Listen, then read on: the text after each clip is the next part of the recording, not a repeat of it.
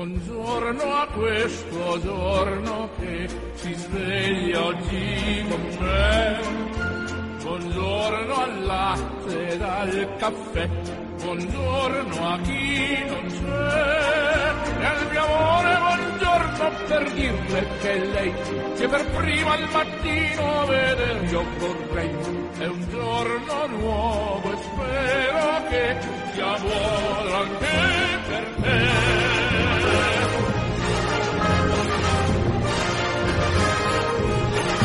tutti giunga un cordiale saluto, l'augurio di una felice e serena giornata da Orazio Coclite.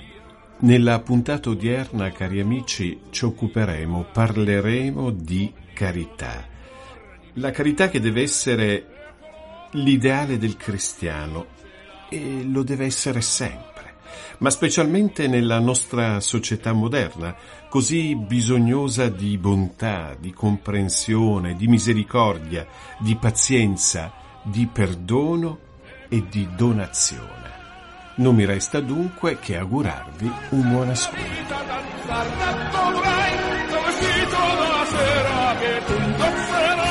È una festa con mille invitati, un po' belli e un po' odiati, con cui ballerai. Ma lanciando la vita che tu imparerai, che ogni grande proposito è un passo che fai, è un giorno nuovo anche per te, festeggialo con me. Ospite della puntata odierna è Don Claudio Dolcini, parroco di Sotto il Monte, paese natale di Papa Giovanni XXIII.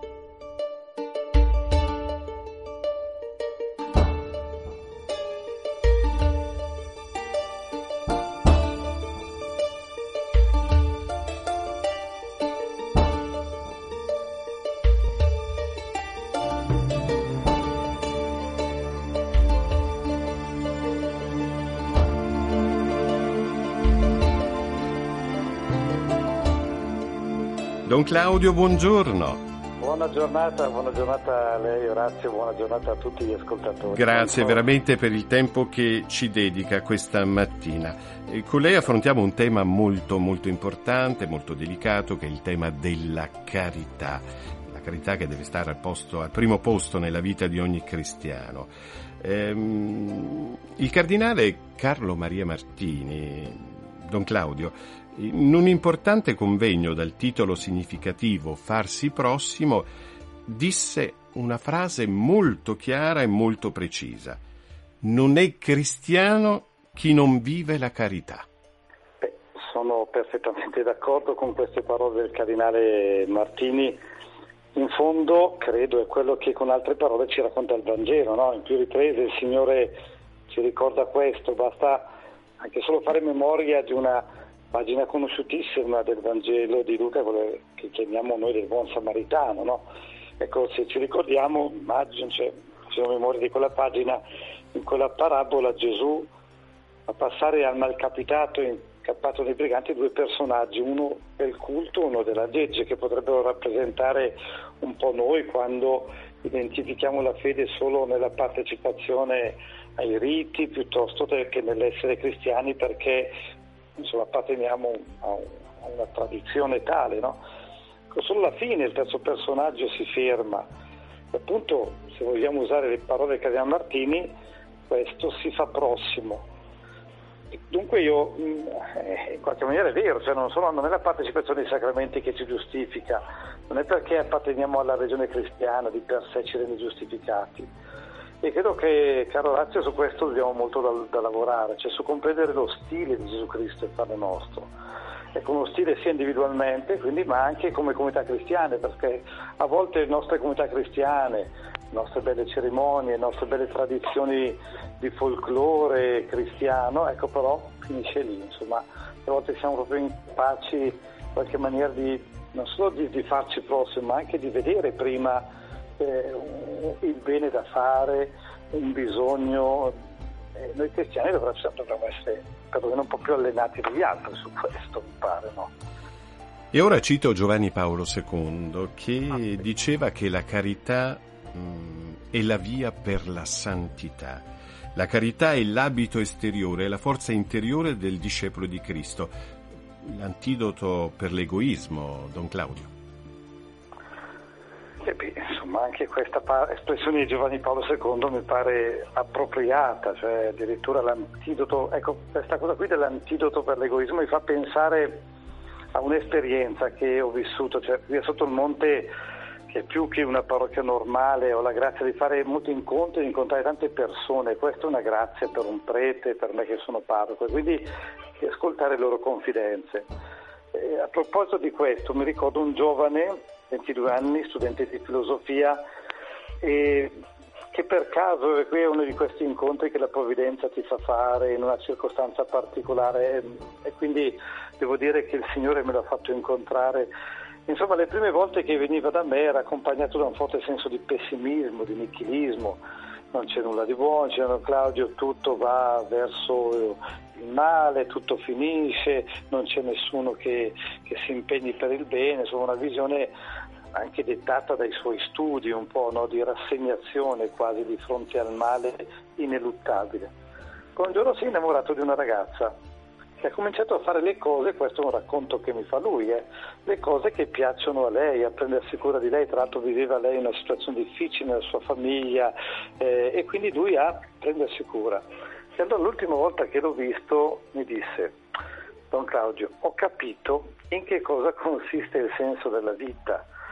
Ho capito, queste sono le sue parole, ho capito che farsi vicino agli altri far posto negli al- degli altri della nostra vita, questo è quello che siamo chiamati a fare, perché c'è Don Caggio, nel momento in cui mi sono preso cura degli altri, di questa donna, di questa ragazza, io ho capito che una gioia grande la vita, aveva capito il Vangelo, da una visione pessimista e rassegnata della vita era passato uno sguardo di speranza, cioè era passato dall'egoismo all'altruismo abbiamo incominciato ad amare e amare è uscire innanzitutto da se stessi ed andare incontro all'altro e questa è davvero la maniera da vivere da, non solo da cristiani, da uomini, eh, perché uno capisce qual è il senso della vita soltanto, soltanto quando la smette di lamentarsi, di guardare a se stesso e ai propri bisogni, ma comincia a far posto all'altro in sé e allora comincia, comincia a vivere. Insomma. Eh, Giovanni Paolo II aveva intuito bene questa cosa, eh, l'aveva espressa bene.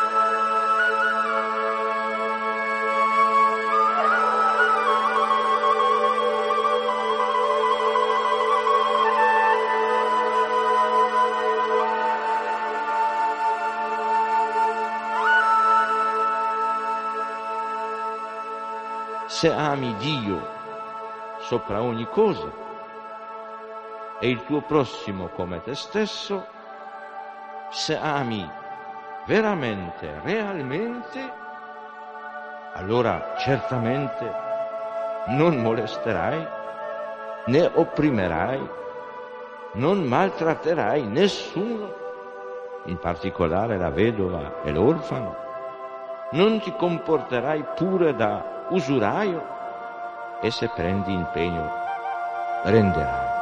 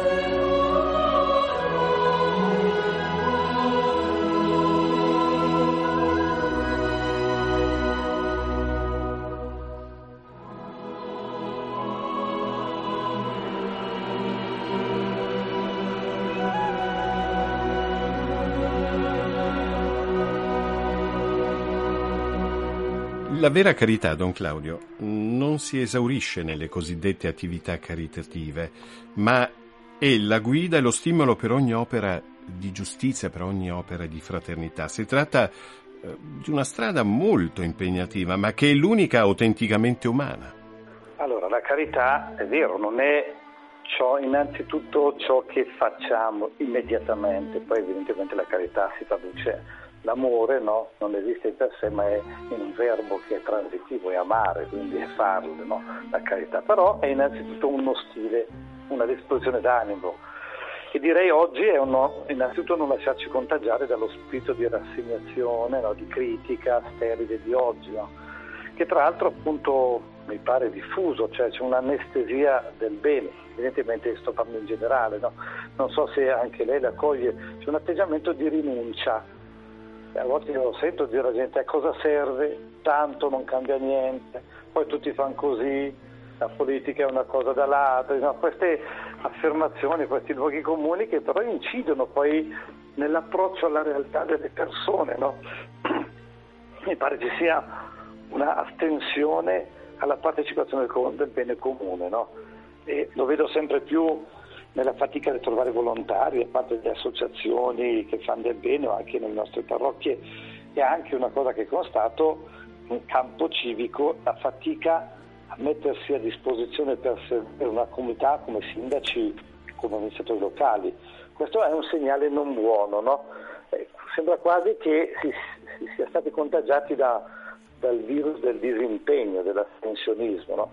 E allora credo che la carità sia innanzitutto prima ancora di fare delle cose, una buona volontà di partecipazione, cioè di esserci nel lavoro di cambiamento al meglio del mondo. Ecco, e non solo come cristiani, ma tutti quanti, ciascuno nel proprio ambito, secondo le proprie capacità. Cioè la carità è l'approccio e la volontà di dire un po' la propria in ordine al bene, cioè in ordine al miglioramento del mondo. Cioè, quando noi diciamo che lo lasciamo meglio di come l'ho ricevuto, beh, credo che questa sia una verità e un compito di ciascuno, che poi si traduce nelle cose concrete, piccole o grandi di ogni giorno. Insomma. Io credo che questo ci rende poi tutti più umani, più fratelli. Nella celebrazione del matrimonio c'è una bellissima benedizione per gli sposi che possiamo applicare ad ogni persona. Eh, siate nel mondo testimoni della carità di Cristo. Sappiate riconoscere Dio nei poveri e nei sofferenti, perché essi vi accolgono un giorno nella casa del Padre. Don Claudio. Questa è un'espressione bellissima. Io celebro tanti matrimoni questo Monte e me la ricordo molto bene e, ed è vero, cioè, questa, questa, cosa. E tra l'altro io se posso anche qui citare un aneddoto in riferimento a Papa Giovanni. No?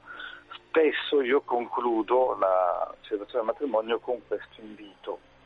Qui sotto un monte dove è nato Papa Giovanni, sulla sua casa dove è nato, c'è una lapide che ricorda che da una finestra lui vedeva il proprio parroco uscire proprio, sta di fronte alla chiesa, non la chiesa del santuario, ma la chiesa dove è stato battezzato, allora era la chiesa parrocchiale, e quindi vedeva da quella finestra il parroco che usciva a portare la comunione agli ammalati, che andava a celebrare la messa, e lui dice, guardando da quella finestra che ho incominciato a pensare che il Signore stesse chiamando a diventare prete. Poi quando è a Istanbul, nella giornale, nel giornale dell'anima, lo registra lui, c'è una bellissima pagina che dalla finestra di una casa affacciata sul Bosforo, lui di notte vede i pescatori che vanno a pescare le palamite, questi pesci che appunto abitano nel Bosforo, e lui fa l'immagine della Chiesa no? che indomita esce sempre qualsiasi condizione per salvare gli uomini. E poi sapete che fu lui a inaugurare la bella tradizione della preghiera dell'Angelus, anche questa alla finestra del Palazzo Apostolico.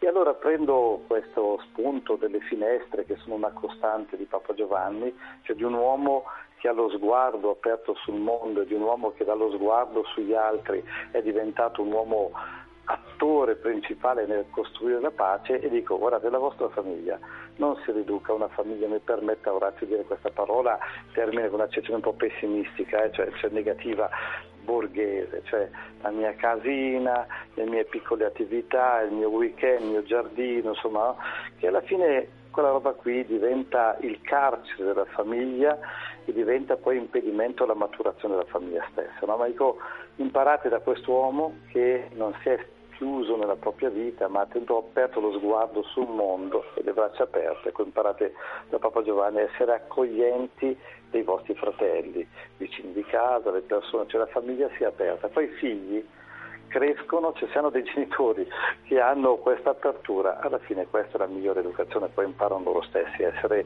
generosi e generativi di te.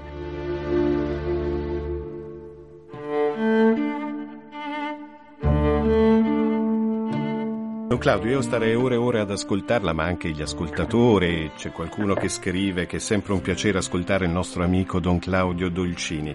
Eh, io la ringrazio, la ringrazio per la bellissima testimonianza. È stata una promessa, ci risentiremo presto. Quando volete, io volentieri, volentieri, grazie poi, per la vostra pazienza. Grazie, poi, no, grazie per tutto quello che le sue bellissime eh, eh, testimonianze che ci, ci propone, ci dice. Eh, Don Claudio Dolcini, lo ricordiamo ancora, è parroco di Sotto il Monte, provincia di Bergamo, Sotto il Monte, paese natale di un grande santo, di un grande pontefice, Giovanni XXIII.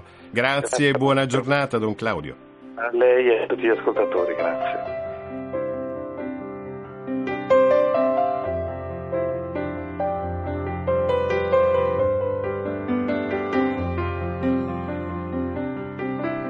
Siamo in chiusura. Sì, amici, anche per oggi il tempo a nostra disposizione è terminato. Da Orazio Coclite un grazie per averci cortesemente seguito e ancora l'augurio di una felice e serena giornata.